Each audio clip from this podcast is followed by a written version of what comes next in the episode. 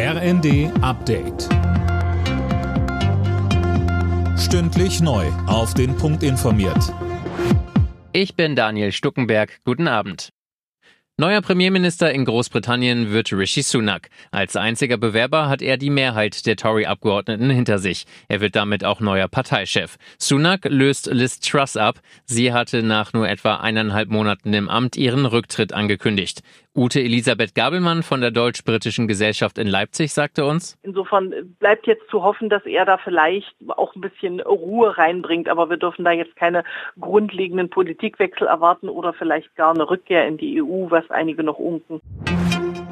Die Energieunternehmen können die Gaspreisbremse erst ab März umsetzen. Das hat der Verband der Energie- und Wasserwirtschaft mitgeteilt. Grund sei die technische Umstellung. Der Verband schlägt als Kompromiss vor, dass der Staat deshalb für zwei Monate die Abschlagszahlung für Gaskunden übernimmt. Unterdessen soll auch so schnell wie möglich eine Strompreisbremse kommen. Da ist wie beim Gas eine Preisdeckelung für den Grundbedarf geplant.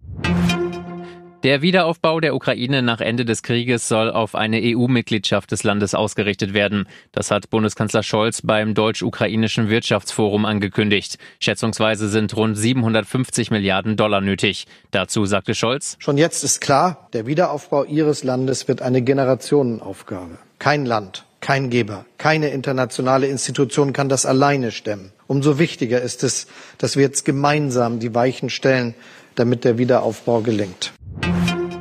In Berlin hat der neue ukrainische Botschafter Alexei Makayev sein Amt angetreten.